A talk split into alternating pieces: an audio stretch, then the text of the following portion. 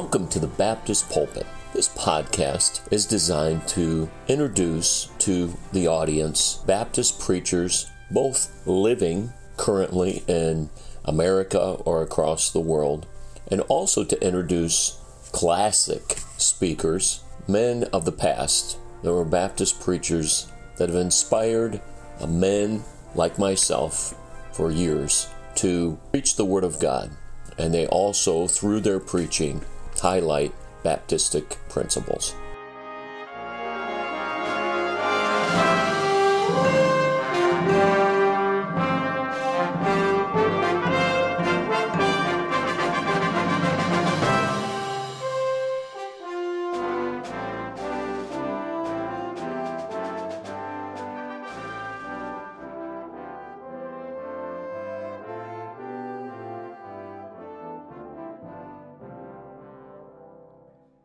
Thank you for listening to the Baptist Pulpit. Our speaker for today is Pastor Jim Townsley. He and his wife graduated from college in 1975, and they came to the Southington, Connecticut area. They founded Central Baptist Church, and then they started an academy about 9 years later, School of the Bible, and then New England Baptist College in 2004. There's many buildings now on the campus, 18 acres in Southington. Pastor Townsley also has authored books and loves church planning and holding conferences nationwide. Hope you enjoy the message by Pastor Jim Townsley.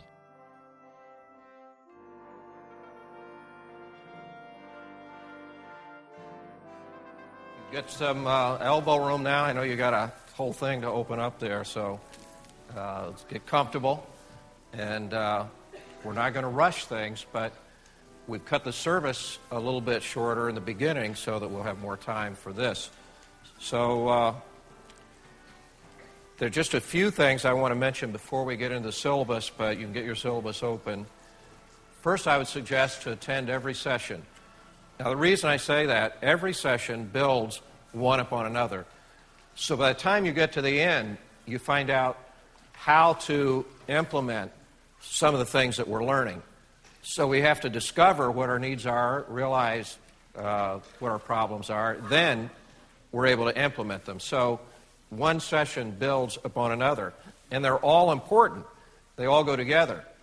You know, if we could sit down in my office and in an hour I could solve all your problems, I'd love to do that. But it usually doesn't happen that way. We spend a lifetime creating our problems, and it takes time to resolve them. So if you miss a session, then what you should do is go to the website.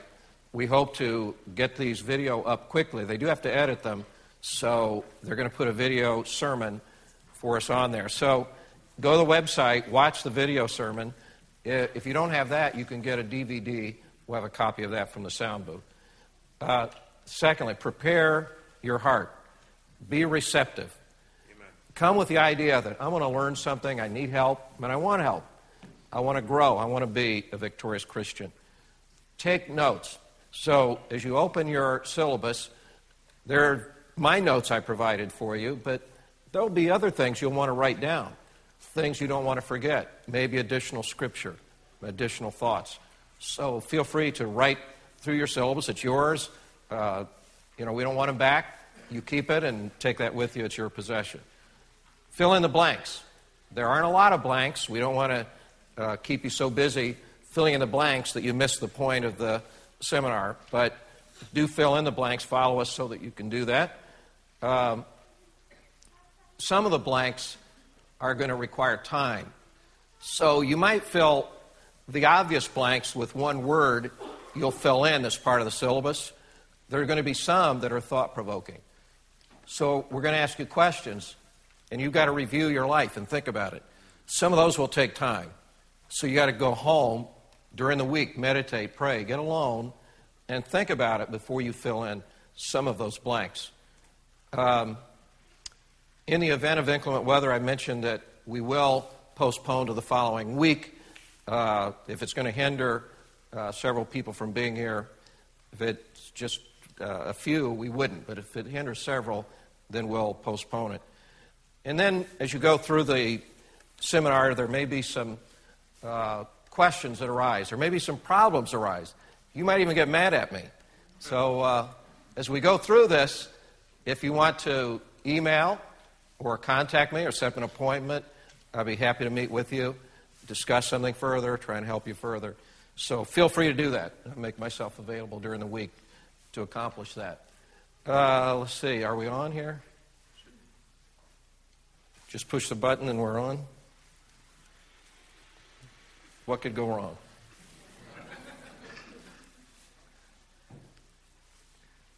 See, we need these lights off right up there. Yes, that would help us. And I guess there's no way around that. You know, if somebody can invent a way to stop the thing from warming up and just start right in the beginning, that would be a great asset. So you look at the cover. It was designed by Nick Campanone. He did a great job. We're going to refer back to that in a little bit. But first we're going to begin putting your life in order, living a victorious Christian life. That's really the theme. And the idea, the goal for all of us is Galatians 4:19, till Christ be formed in us. That's our goal. We want Christ to be formed in us. Putting your life in order, part one. Too many believers enjoy the blessing of being born again, but soon they fall away and they stop living for the Lord. Think about it. How many people do you know? They're Christian. They're saved. They gave every evidence that they were born again. And after a period of time, they just fall the wayside. They stop going to church, stop reading their Bible, they stop growing. They never experience the blessing of a victorious Christian life. So as we begin this journey into Scripture, and let me add, we're not teaching psychology, we're teaching Scripture. I have a degree in psychology. I could use psychology, but I'll give you one clue about psychology. Psychology has no answers, only observations. The Bible has the answers. Amen. I'd rather have the answers. So we go through Scripture together, pray for God to search our hearts and reveal. We may not even know it, but ask Him and be sensitive, reveal any unbiblical patterns of living, any traits that we have that are not right. And then as God reveals those to us, we ought to seek to change that behavior so we can glorify God. So we're going to start with some serious questions. Number one, do you know for certain that you're saved? Now, let's not pass over that. Sometimes people will say, oh, I know I'm a Christian. Of course I'm a Christian. And I've been a Christian all my life or since I was very young. Or don't pass over that lightly. Even throughout this whole seminar, you want to make sure that your salvation's confirmed. Because if you're not saved, then you cannot be a victorious Christian. It is an impossibility. So it is crucial to know that you're saved. Do you know that for certain? Do you have bad habits that dishonor the Lord? Are there some things that plague you in your Christian walk? Things you know that you need to change or you'd like to change? Are you addicted to a bad habit? And there are a number of addictions, of drugs, illegal and legal. There are alcohol, intoxicating drinks, different kinds of perversions. There are numerous things of which people are addicted to. And I might add, there are people today even addicted to their cell phone. They can't live without it. So think about that. Do you have trouble with anger? Are there things in your life that just set you off and you can't seem to control it? Or maybe it's under control for a while and then you lose it. Is your home a peaceful, quiet haven? And I've said this numerous times. The only thing that you can compare your home to is your own home. You don't know what other homes are like. So it's important to know what the Bible teaches so that you don't just assume that the way your home is normal or standard. There's a great variety of experiences in homes. And you need to know that your home is a biblical home. Someone recently, a former member of our church that moved out of the area, they said to me, you know, we had a home where we were Christians. but we did not have a Christian home. So everybody was saved, but it was not a Christian home. There's a difference. So is your home a peaceful, quiet haven? Are you serving the Lord? Are you doing something for the Lord? Do you just go to church and that's it? Are you actively involved in some way doing something for God? You don't have to be in the ministry to be serving the Lord. There are many, many avenues. In fact, you could have helped assemble all the syllabuses. They were out even today adding more because we didn't think we had enough. There are a lot of things you can do to serve the Lord. Are you a faithful witness of the gospel? Do you talk to people about the Lord? Do you open your mouth and tell people? Do you take those opportunities? Do you pray for people who are lost? Are you a witness of the gospel? Now, obviously, these are serious questions. If we're going to be victorious, there's a right answer to those questions. Do you have secret sins that haunt you? Maybe no one knows but you, and you never told anybody. Do you have bitterness toward God or any person? Throughout my ministry, being preaching now over 40 years, ever so often someone comes up and they say, you know, I have bitterness toward my mother, or it could be their father. It was someone that goes back for a long, long time, and they never got over it. And it's hindered them from living a victorious life. It's plagued them. When you have bitterness toward anyone, you hurt yourself. Do you have bitterness toward God or any person? Have you become lazy in your spiritual life? Just lazy. You're not doing the things you ought to do. You just become lax. Not faithful in Bible reading, not faithful in church, not doing the things that you know as a Christian you should do, not having a family altar with your family and your children. Do you live selfishly? That might be the motto of our culture. It's every man for himself. Get all the gusto you can get. If it feels good, do it. That's the philosophy of our day. Do you live that way, thinking only of yourself? Important questions. Do you struggle with besetting sins? There's that sin that you think you overcome it, and it comes back, and you keep struggling with it. That problem, you can't seem to get past it.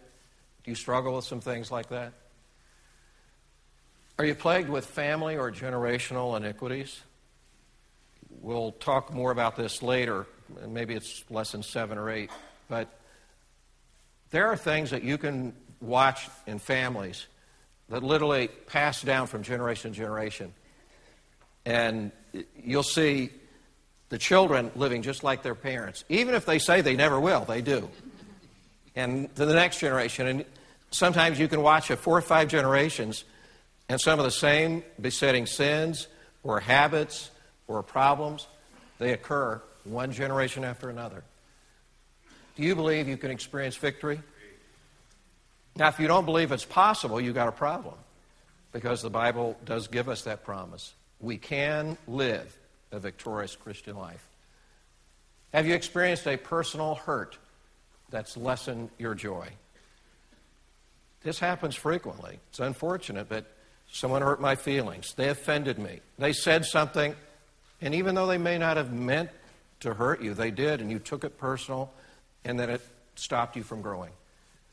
Have you experienced something like that?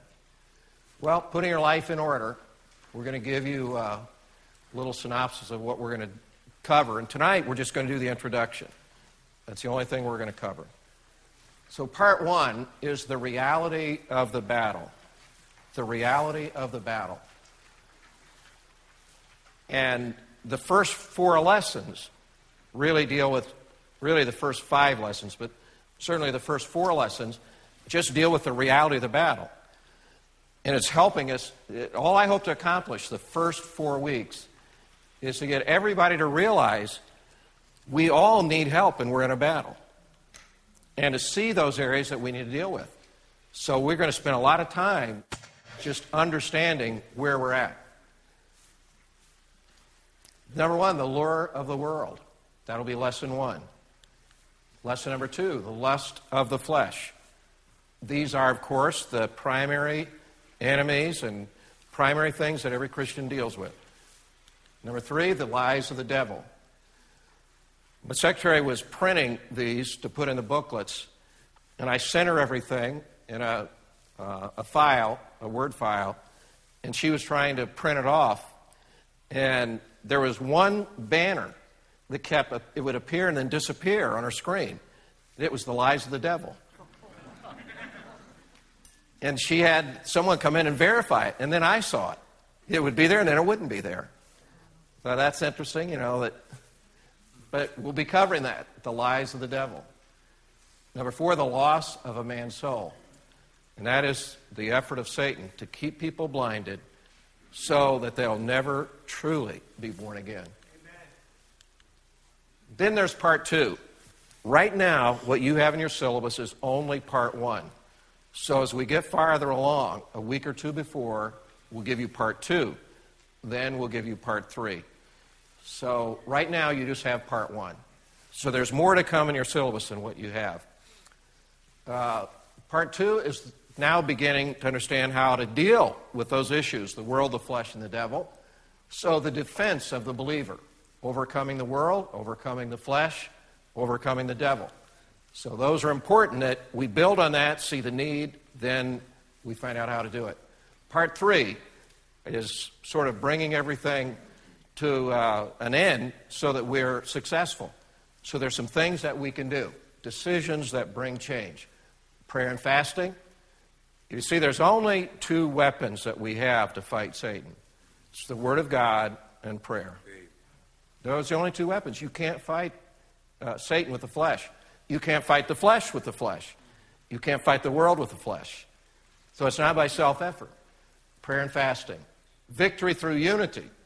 And we'll talk about having the right kind of friends, the importance of a church family, and then in number three, a fruit-bearing Christian. What it means to bear fruit, real fruit. Not only seeing people saved, but also seeing fruit, spiritual fruit in your life, which also brings forth fruit of souls. And then the conclusion. So that's where we're headed. Number one, we should be at part one now. Everybody with us? The reality of the battle. And here we have a wonderful picture of Elisha. And, you know, do we have the vision like Elisha had? In the introduction, we live in uncertain and changing times. It is a different day in which we live. There's a lot of unique things to our culture that have never existed in the history of the world. We'll talk about some of them later, but think about it.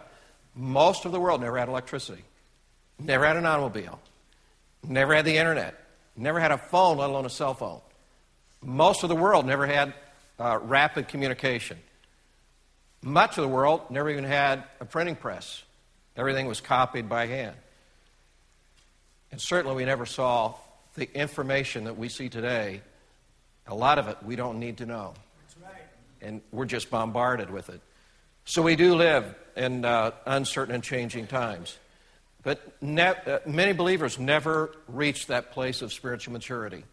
Somewhere along the line, they fall prey to some of the pitfalls of life. Something happens in their life, the world, the flesh, or the devil, or all of them, or a combination of them, somehow do something to them that stops them in their tracks, and they just don't grow to maturity. Far too many Christians never become mature, never grow in grace.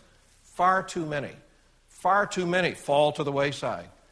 They come in the front door, maybe into the baptistry, and then out the back door. Far too many fall in that category. It's important to be a growing Christian.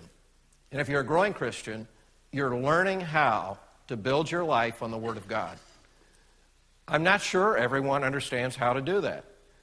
We understand the phrase, but in a practical way do we understand here's how you build your life on the Word of God. So this course is intended to help you fight the good fight of faith, and be a victorious Christian. That's our goal. That is our purpose. We have an example, the Apostle Paul. Now I want to look at this the picture that's on the front of your syllabus. Someone designed this for us. I told him what we wanted, and then I told him again what I wanted, and then he revised it and worked on it, and I think it's terrific. He really accomplished what we wanted. Because look on the outside of the circle. You see Satan and different names of Satan. He's a liar. He's a deceiver. the accuser of the brethren, our adversary, and on and on.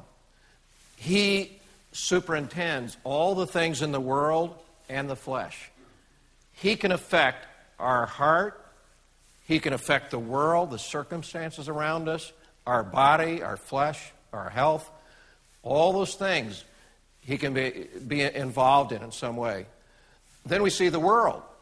The main influence of the world are people, places, things, and philosophies. And being around the wrong people, having the wrong exposure, being in the wrong places. It's like Lot in Sodom. He didn't belong in Sodom. He lost his family. So I'd mentioned some of those things that are there. And then in a little bullet, see right in here, there's a little bubble, and it refers to the flesh that comes out from inward. And there we see greed, deceit, anger, pride, envy. All those things come out of the heart. And again, Satan superintends all of these things in our lives. Now, here's what Paul said. He said, first of all, he told Timothy, war a good warfare. So we're to be in a battle. The first time he wrote Timothy, or the first epistle to Timothy, here's Timothy in Ephesus, one of the most idolatrous and wicked cities of the world, and a very prominent city. And he said, I want you to war a good warfare. Fight the good fight. He said, you're in a battle, you've got to realize you're in a battle. And then he goes on to tell us that he fought a good fight. Turn with me now to 2 Timothy chapter 4 and verse 7. 2 Timothy 4:7.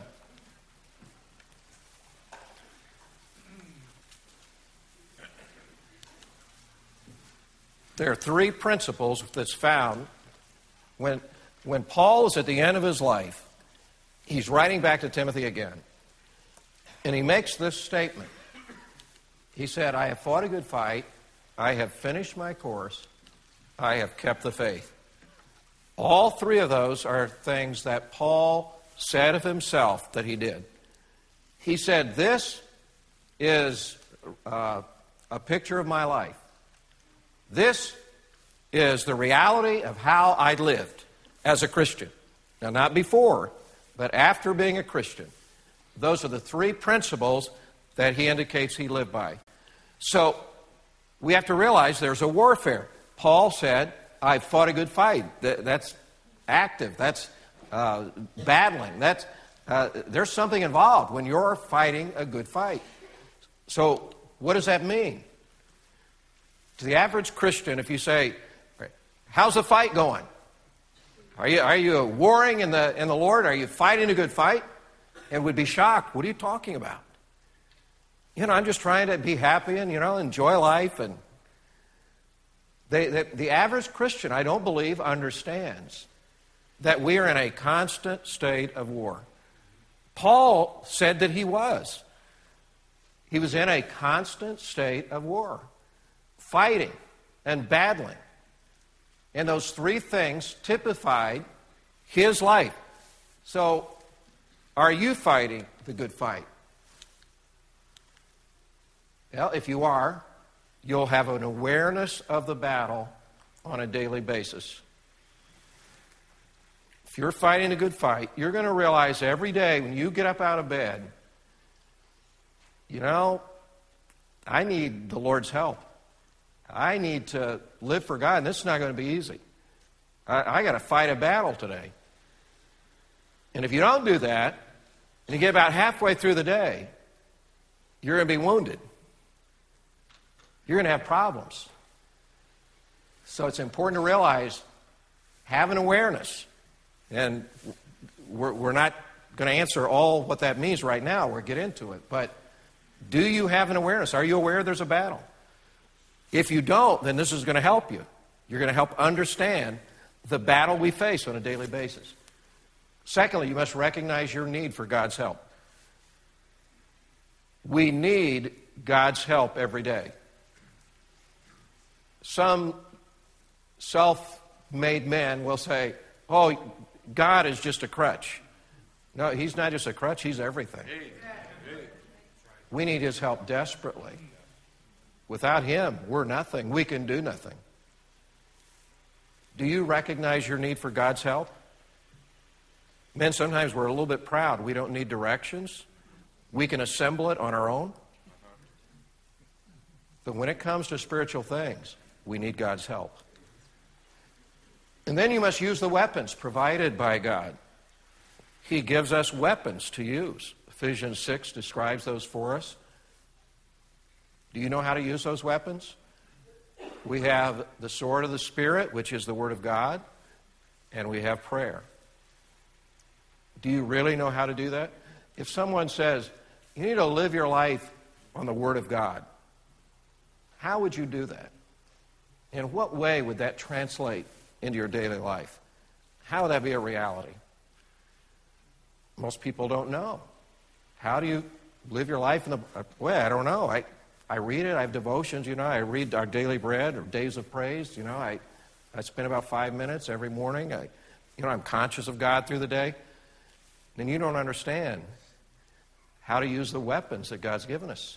We need to know how to use the weapons, the Word of God. Remember when the devil came to tempt Christ? And he said, it is written. He used the Word of God to defeat Satan. But how does that translate to you? Do you just state a scripture and then he's gone? Well, a lot of times people don't understand how to use the Word of God. So we need to know how to do that. And then number 4, we must have a warfare mentality. Now, if you thought you were going to come tonight and you're going to get some easy answers and, you know, you walk away, take a little placebo pill, and everything's better and we're all happy, boy, you're in the wrong place. You know, the Johnson ceremony's next door. But no, we have to be in a constant state of warfare. As I said this morning, if you were in the Vietnam War and you're in the Marines, now, the Marines are the fighters. They're trained to do one thing, that's fight. Yeah, you can say amen there if you're a Marine. All right. Amen. And one day you wake up and you say, you know, I'm tired of fighting. I'm just going to have a nice walk. I'm going fishing out here in the lake. And, you know, I'm tired of fighting.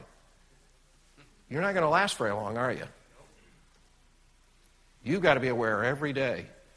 I remember reading a story of a man. He grew up in North Carolina. So he was kind of used to snakes, but evidently they had a lot of snakes in Vietnam. Is that true? A lot of snakes.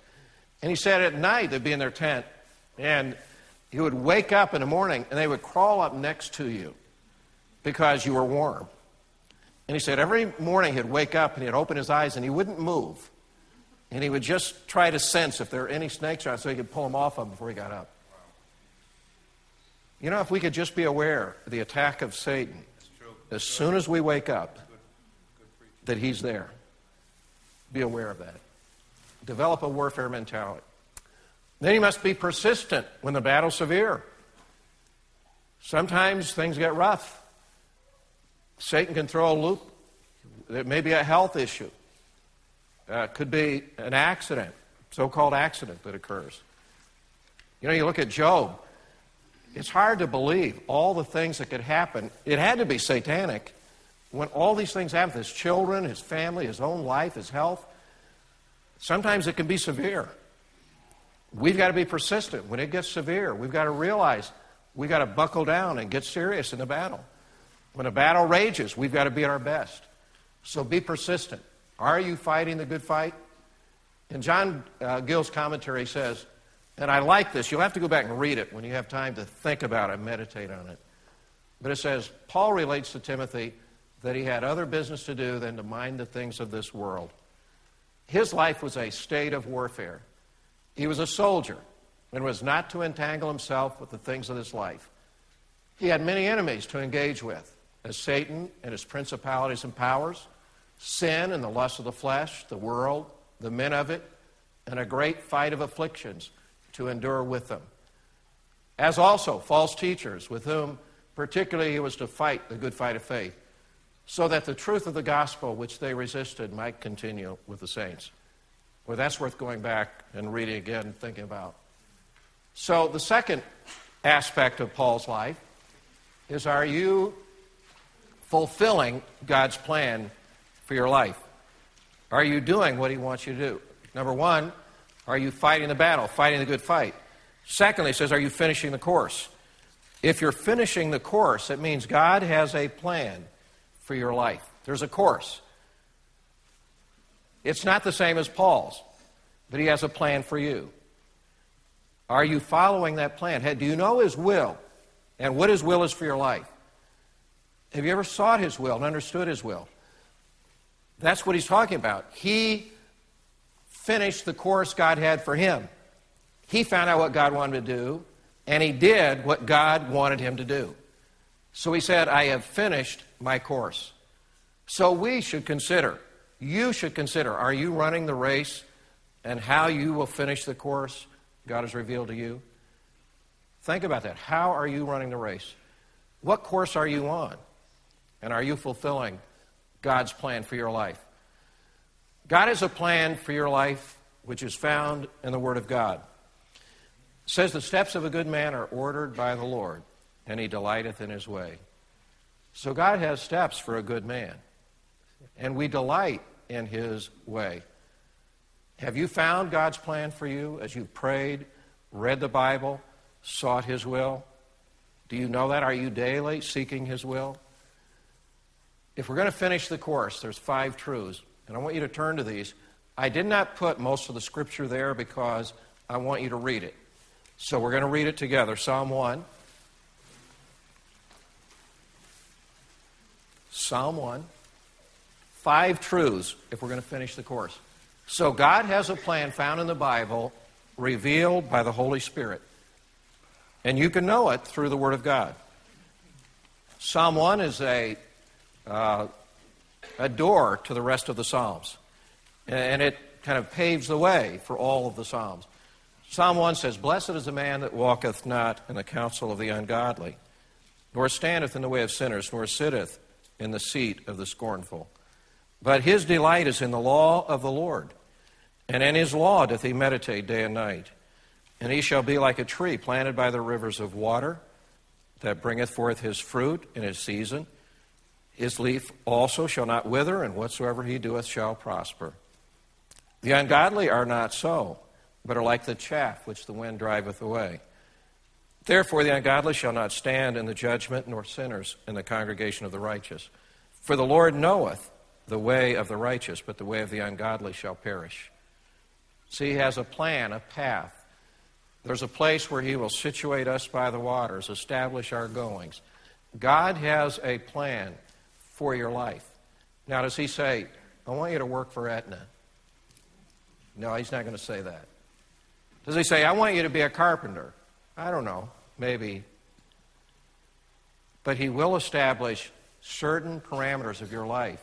As you yield and surrender to him, then all the blanks will be filled in about what you do on a daily basis. So God's plan for your life, his course for your life, is found in the Bible. Secondly, as God reveals his will to you, you must act immediately by faith. Ecclesiastes, book of Ecclesiastes. And again, I'd ask you to turn there so that you have it, have those noted and marked. Ecclesiastes 9:10. And my wife has given me strict orders, give people time to turn. So I'm giving you time to turn and find it. Ecclesiastes 9:10. Whatsoever thy hand findeth to do, do it with thy might. For there is no work, nor device, nor knowledge, nor wisdom in the grave, whither thou goest. If you're going to have a family and raise them for God, you better start now, because someday it'll be too late. If you're going to build your marriage, then start now. You've got to get serious about what God wants you to do. You can't play games and say, well, someday I aim to do this. You've got to say, today I will do this. As God reveals his will, you have to do it immediately. And then victory cannot be achieved through the flesh. We could read all of Romans 7 and 8, but we'll turn to Romans 7 quickly. Romans chapter 7 and verse 18.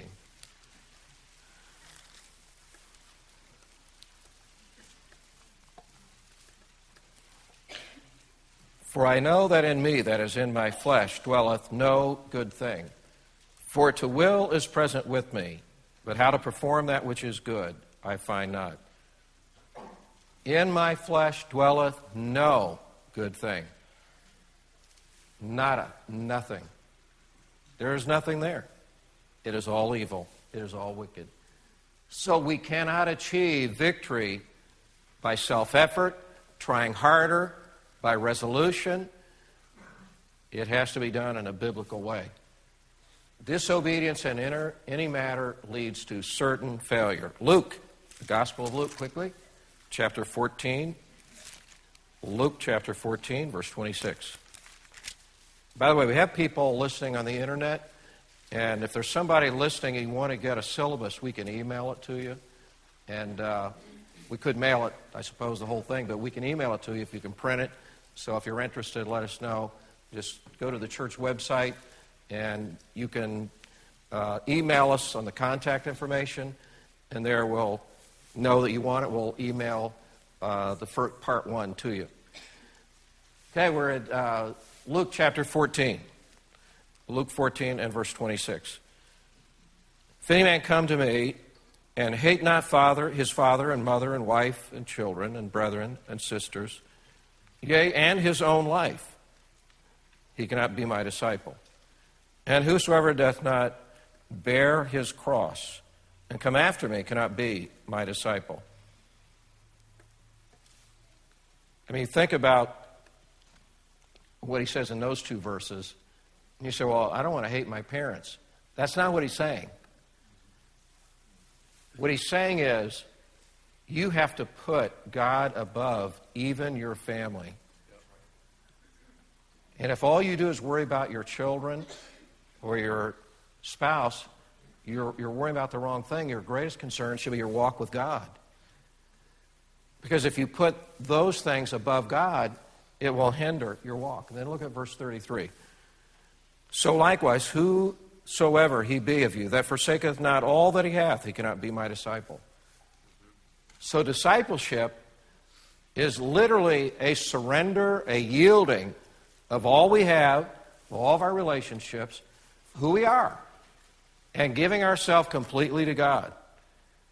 That's a big deal. That's not easy. The flesh does not desire that at all. But if we're going to finish the course, disobedience, putting for ourselves first, means certain failure. Turning back from your commitment to Christ is a serious, serious offense. Any man that puts his hand to the plow and looks back says it's not worthy of me. Luke 9:62. Turning back on our commitment. We've said, I want to live for God. I want to serve God. And then we turn back. That's a serious thing. He saved us. He purchased us with his own blood. Amen. And now we're basically spitting in the face of Jesus on the cross saying, I don't care about you. I'm the one that's important. Are you finishing the course? If you are, this would be your prayer.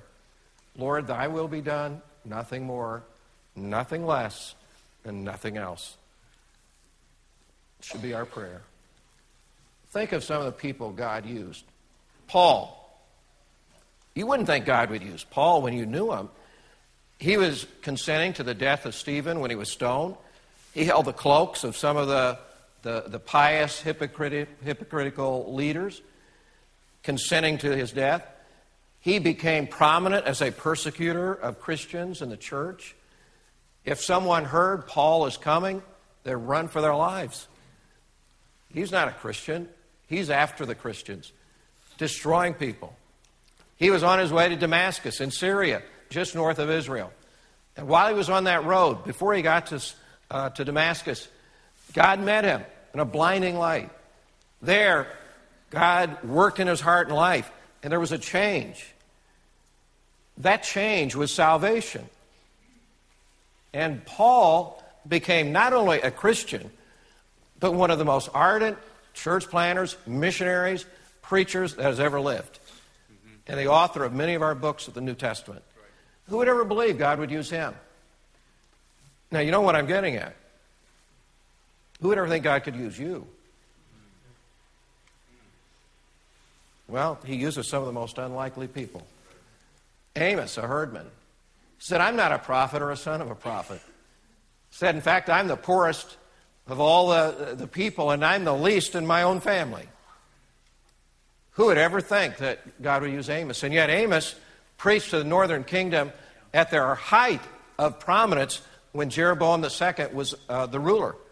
And no one could ever believe they would be taken away captive and destroyed by the Assyrians.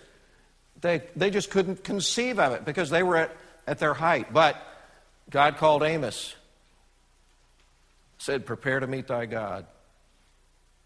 God used him as a prophet in a mighty way. Gideon, the poor and the least in his father's house. Sorry, I confused Amos, that statement. But Gideon, the least of the tribes and the poorest of his own house. Who would think God could use Gideon? God found him. Where was he? He was threshing wheat behind the winepress. Why? He was hiding. Hardly, you would think, a man of valor. But God found him, and he said, O thou mighty man of valor. And he's looking for him. Where is he? No, you, Gideon. God got a hold of Gideon. And now they fight the Midianites, and they have they pared down their army to 300 men. Said, if you don't want to fight, go away. If they lap the water in the wrong way, get rid of them. And they got down to 300 men. That didn't make any sense at all. But God worked in Gideon's life, and he said, all right, we're going to do it. They got the men. They had a trumpet and a lamp. And they gathered around in the night, all the Midianites. And notice what he said. He said, the sword of the Lord. Now, he knew it was God. He knew what was going to happen was because of God. But he added this little tidbit, and of Gideon. He got excited about serving God. Said, the sword of the Lord and of Gideon. And they broke their lamps, and they yelled, the sword of the Lord and of Gideon, and the Midianites destroyed themselves. What a great victory. Whoever would have thought God could use him? Rahab specifically says was a harlot. How could God use someone like that? And you'll find her name in the lineage of our Savior, Jesus Christ. Yes, sir. And more if you'll study it. Surprising who God would use. See, God has a plan for everybody's life. I remember just recently meeting with a professor. Some of you met him, Wyman Porter, and came and taught here a few times. And he's up in years and still active to a degree, but limited. And while I was in Chattanooga, Tennessee, I went to visit him just to let him know how much I appreciated the influence that he had on my life. And he made a statement I'll never forget. We complimented, we thanked him for his influence. And he made this statement. I've never seen him at all show emotion, but he showed some emotion. And he said, you know, what you may have done, I really appreciate. He said, when I look back at my life, knowing the way I was when God found me, and to think that God could use me, it's an amazing thing. A very humble man. But he said the truth. That God could use any of us is an amazing thing. But he will. John Bunyan was one of those people. You go back to England. They established the Anglican Church as the official church. And if you did not attend that church, or if you had any other assembly, it would be considered unlawful, or to meet with any persons carrying on independently preaching the gospel, that was against the law. And he was incarcerated, put in prison more than once. While he was in prison, he wrote the Pilgrim's Progress and other works, became actually prominent and well-known later in his life. But you see, he paid a price. He understood the battle. He described the battle in Pilgrim's Progress as he faced some of those issues. Are you keeping the faith? The Bible says in chapter 10, verse 38, the just shall live by faith. Hebrews 10:38. And it says believers are called to a life of obedience to the Savior. We're to live in good fidelity. That's what that verse says. Not purloining, but in good fidelity. It means high five for some of us old people. You have a high five set, it means fine tune. So we're called to a life of fine tuning. Christians are commanded to be steadfast. Therefore, my beloved brethren, be steadfast, unmovable, always abounding in the work of the Lord. For as much as you know your labor is not in vain in the Lord. We're to be steadfast. We're stewards of the gospel to keep it and preach it. Stewards are to be faithful. We must resist every temptation to quit or compromise. So what does it mean? Paul said, I have fought a good fight, I finished the course, and then I've kept the faith.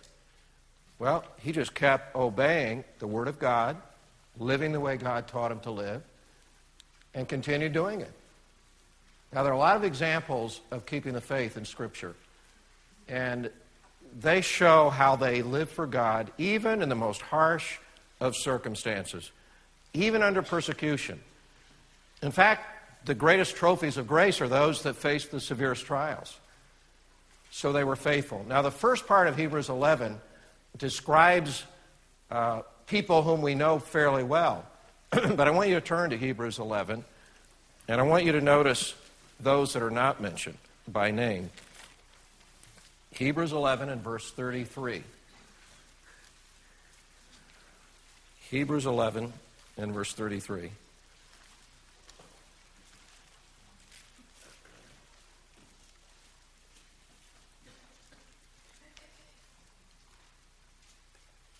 Who through faith subdued kingdoms, wrought righteousness, obtained promises, stopped the mouths of lions, quenched the violence of fire, escaped the edge of the sword, out of weakness were made strong, waxed valiant in fight, turned to flight the armies of the aliens. Women received their dead, raised to life again. Notice now, and others. Names aren't even mentioned, but they're there. And others were tortured, not accepting deliverance, just like John Bunyan did, that they might obtain a better resurrection. Verse 36, and others, there it is again. No names, but they were there throughout history in Bible times. And others had trial of cruel mockings and scourgings, yea, moreover, of bonds and imprisonment. They were stoned, they were sawn asunder, were tempted, were slain with the sword. They wandered about in sheepskins and goatskins, being destitute, afflicted, tormented, or beat upon, of whom the world was not worthy. They wandered in deserts and in mountains and in dens, caves of the earth. And these all, having obtained a good report through faith, received not the promise. Well, you think about those people, just the way it's described in Hebrews 11, and you think, what kind of a Christian am I? I mean, how strong am I? What have I faced? What have I dealt with? I mean, I had to deal with an insurance adjuster on the phone. That's pretty severe. That's a problem. Hardly the same as their problems, though, is it? Not quite the same.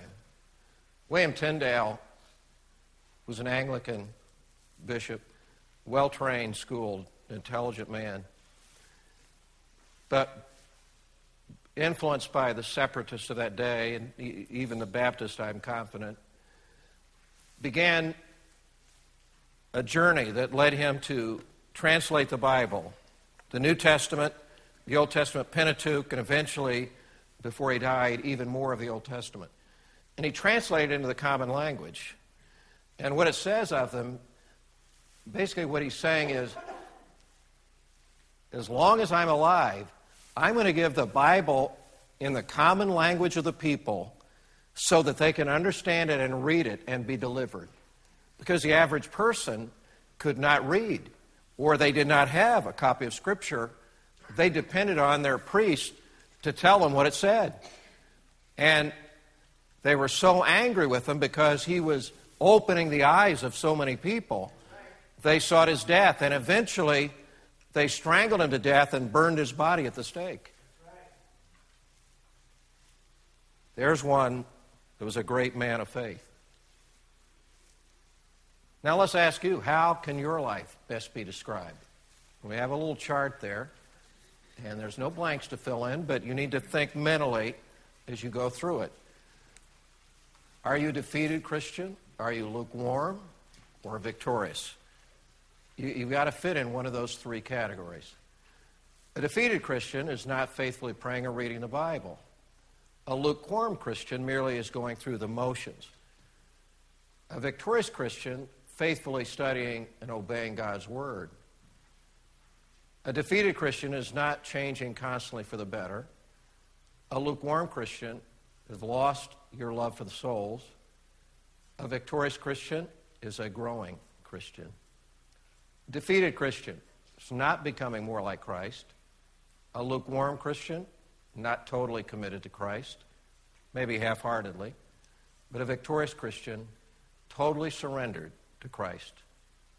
A defeated Christian, sin continues to destroy your fellowship with God. A lukewarm Christian, your life is one of moderation. Not too much on fire for God and not too much in the world, right in the middle. A victorious Christian, controlled completely by the Holy Spirit. A defeated Christian, disobeying God's revealed will. A lukewarm Christian, satisfied being a nominal Christian. But a victorious Christian, faithfully committed to your church and, of course, to the Lord. So you have to go back during the week and reflect on that and ask yourself those questions. Where are you? Because in the reality of the battle, if you're not honest with yourself and recognize where you are, you can't get help. It's impossible. We have to understand where we are. So how can your life best be described? It's just like a dress rehearsal for a play. We should periodically review our life. And then whenever something's not quite right, we see that we're not doing what we should, it reveals our weaknesses, it gives us the opportunity to change. So that in the final presentation, like Paul came to the end of his life, we can say, I've fought a good fight, I've finished the course, I kept the faith. So we have opportunity to change things. It's never too late to change. It's never too late to seek the face of God. So that's where we are. We want to seek his face. Pondering the end of your life can revolutionize your present life. Psalm 90, if you turn there with me, it describes the days of man are 70. That's 70 years. You go ahead and turn to it, though, and read it. Now, I've written to the side of that in my Bible. Every time I have a birthday, here's how many days I got left. I'm down to 11. Soon it'll be 10. Now, maybe I'll live longer than 70. Maybe I'll live less than 70. But by reason of good health or whatever, good fortune, maybe 10 more, maybe 80. Perhaps even in our day, maybe even to 90, maybe. But they're numbered. There's a certain number of days. So how much time do we have left? We have to think about it. And then we have to realize then that there is a certain amount of time the days are fleeting. Then when you stand before the Lord someday, and those days are over, you finally are with the Lord. And you stand before him. What's he going to say? Is he going to say, well done, thou good and faithful servant? You know, like in Matthew 25, and it describes that servant that faces the Lord. Will he say, well done? Sometimes I wonder, I ponder that. We should think about that. What will we hear from our Savior? 5 questions that demand an answer. Now, these are there because there are scriptural questions that are asked in Scripture, throughout Scripture. So turn with me now, Matthew 22:12. Matthew 22:12.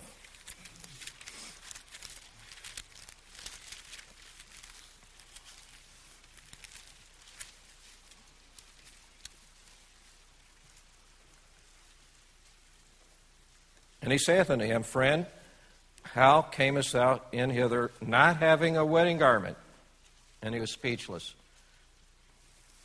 Someday we'll stand before the Lord. Matthew 7 describes, there will be people that say, Lord, Lord, did we not do many wonderful works in thy name? Cast out demons, and on and on. He'll say, depart from me, ye that work iniquity. I never knew you. Where do we stand? Have we truly been adorned with the wedding garment of salvation? Hebrews 2:3. This verse has to do with Christians. Turn with me quickly. Hebrews chapter 2 and verse 3.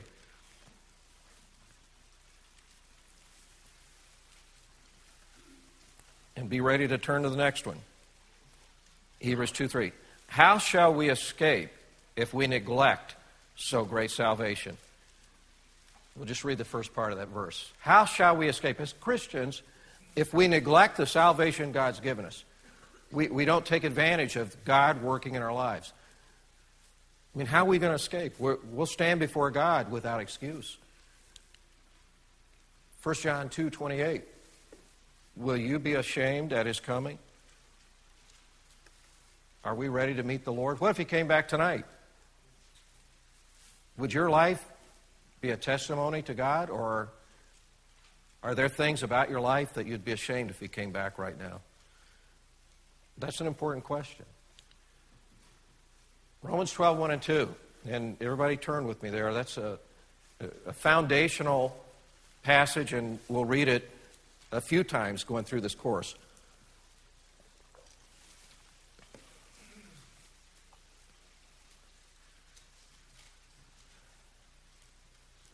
Romans 12:1-2. I beseech you, therefore, brethren, by the mercies of God, that you present your bodies a living sacrifice, wholly acceptable unto God, which is your reasonable service. And be not conformed to this world, but be transformed by the renewing of your mind, that you might prove what is a good and acceptable and perfect will of God. That's a key verse for Christians to be victorious. You see, by surrendering and by yielding, by letting go, we actually are given greater power and strength as a Christian. When we take control, we're lifted up with pride. I can do it. I can handle it. That's where we're in trouble. In Luke 9:62, have you looked back? You put your hands to the plow, and you look back, you don't plow straight furrow. I grew up on a farm. I know something about it. I had my grandfather point out to me, look, Jimmy, what you just did. Said, oh, I didn't notice that. He said, pick out that tree over there. And he said, now you keep your eyes on that tree, and you just hold it straight till you get to the end. And then he said, now you look back and see what you've done. I said, wow, that works. Straight furrow. Don't look back. We need to have a purpose. Two examples I think are great, great examples. Joshua said, as for me and my house, we'll serve the Lord. He purposed in his heart. That was a priority of his life. He said, we are going to serve the Lord. I remember hearing the testimony of Pastor Eric Tharp, his dad, when he got saved. He taught at Midwestern Baptist College for several years, and he got saved a little bit later in life. And so he got saved, and he came home, and he sat his boys down. And he said, boys, he said, I want to explain something to you. He said, I've just become a Christian, and I'm saved. And he said, son, we're going to have a Christian home. Do you understand that? We are going to live for God in our home. Do you realize what I just said? Every one of his boys today is serving the Lord in the ministry. He purposed in his heart, just like Joshua. And the Bible says in Daniel 1:8 that Daniel purposed in his heart that he would not defile himself with the king's meat or his drink or his wine. He'd already made that determination. You know, Lot never purposed anything. He just said, I'm going to go into Sodom and I'll make a lot of money. He was influenced by the world. But Daniel purposed in his heart, and he said, I'm not going to do it, and if it costs my life. And if you look at his three buddies that were taken away into captivity as teenagers, they wouldn't bow to the king's idol. And he said, if you don't, we'll put you in a fiery furnace. And Shadrach, Meshach, and Abednego evidently were a good testimony. They said, God will take care of us, and if he doesn't, it doesn't matter. We're going to be with him. They threw him into the furnace, and the king looked in, and he said, they're alive, and it doesn't even look like the fire has touched them. And there's another likened to the Son of God, the one they'd been preaching to him about. He had a purpose. What have you purposed in your heart? Have you determined you're going to be a victorious Christian? Have you said, I am going to live the Christian life? I am determined. We have to purpose in our own hearts that we'll do it. Now, we're done for tonight, but let me just say, next week, here's kind of where we're headed, and that is the three influences found in Matthew 13. And we see Satan catches away the word of God, the seed when it's sown. The flesh will not allow the seed to take root. And then the world chokes the seed so it cannot become fruitful. The world, the flesh, and the devil are the influences trying to destroy our testimony. But as we go back, let me just ask, are you living for the right purpose? Just like Joshua and Daniel, have you purposed in your heart?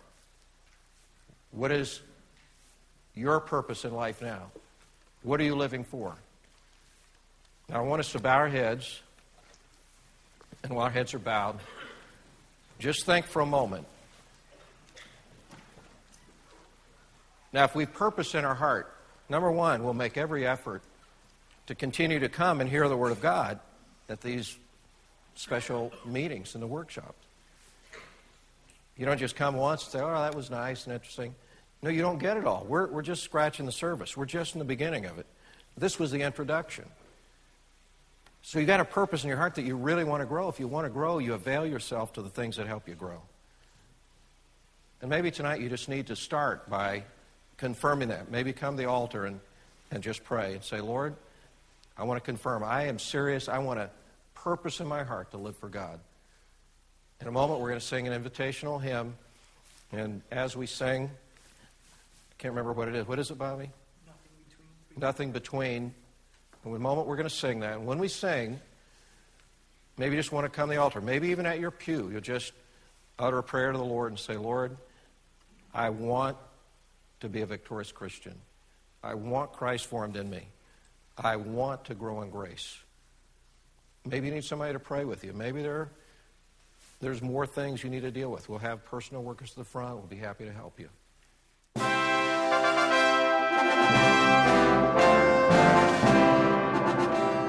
Thanks for listening to The Baptist Pulpit.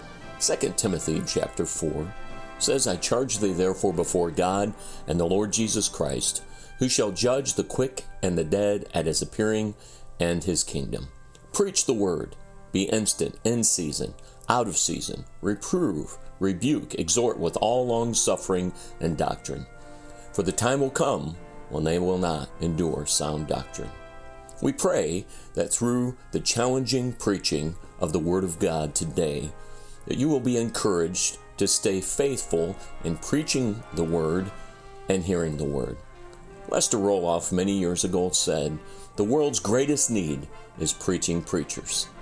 Let's pray that in this day and this hour, we will stay faithful to the preaching of Jesus Christ. Thanks again for listening to The Baptist Pulpit.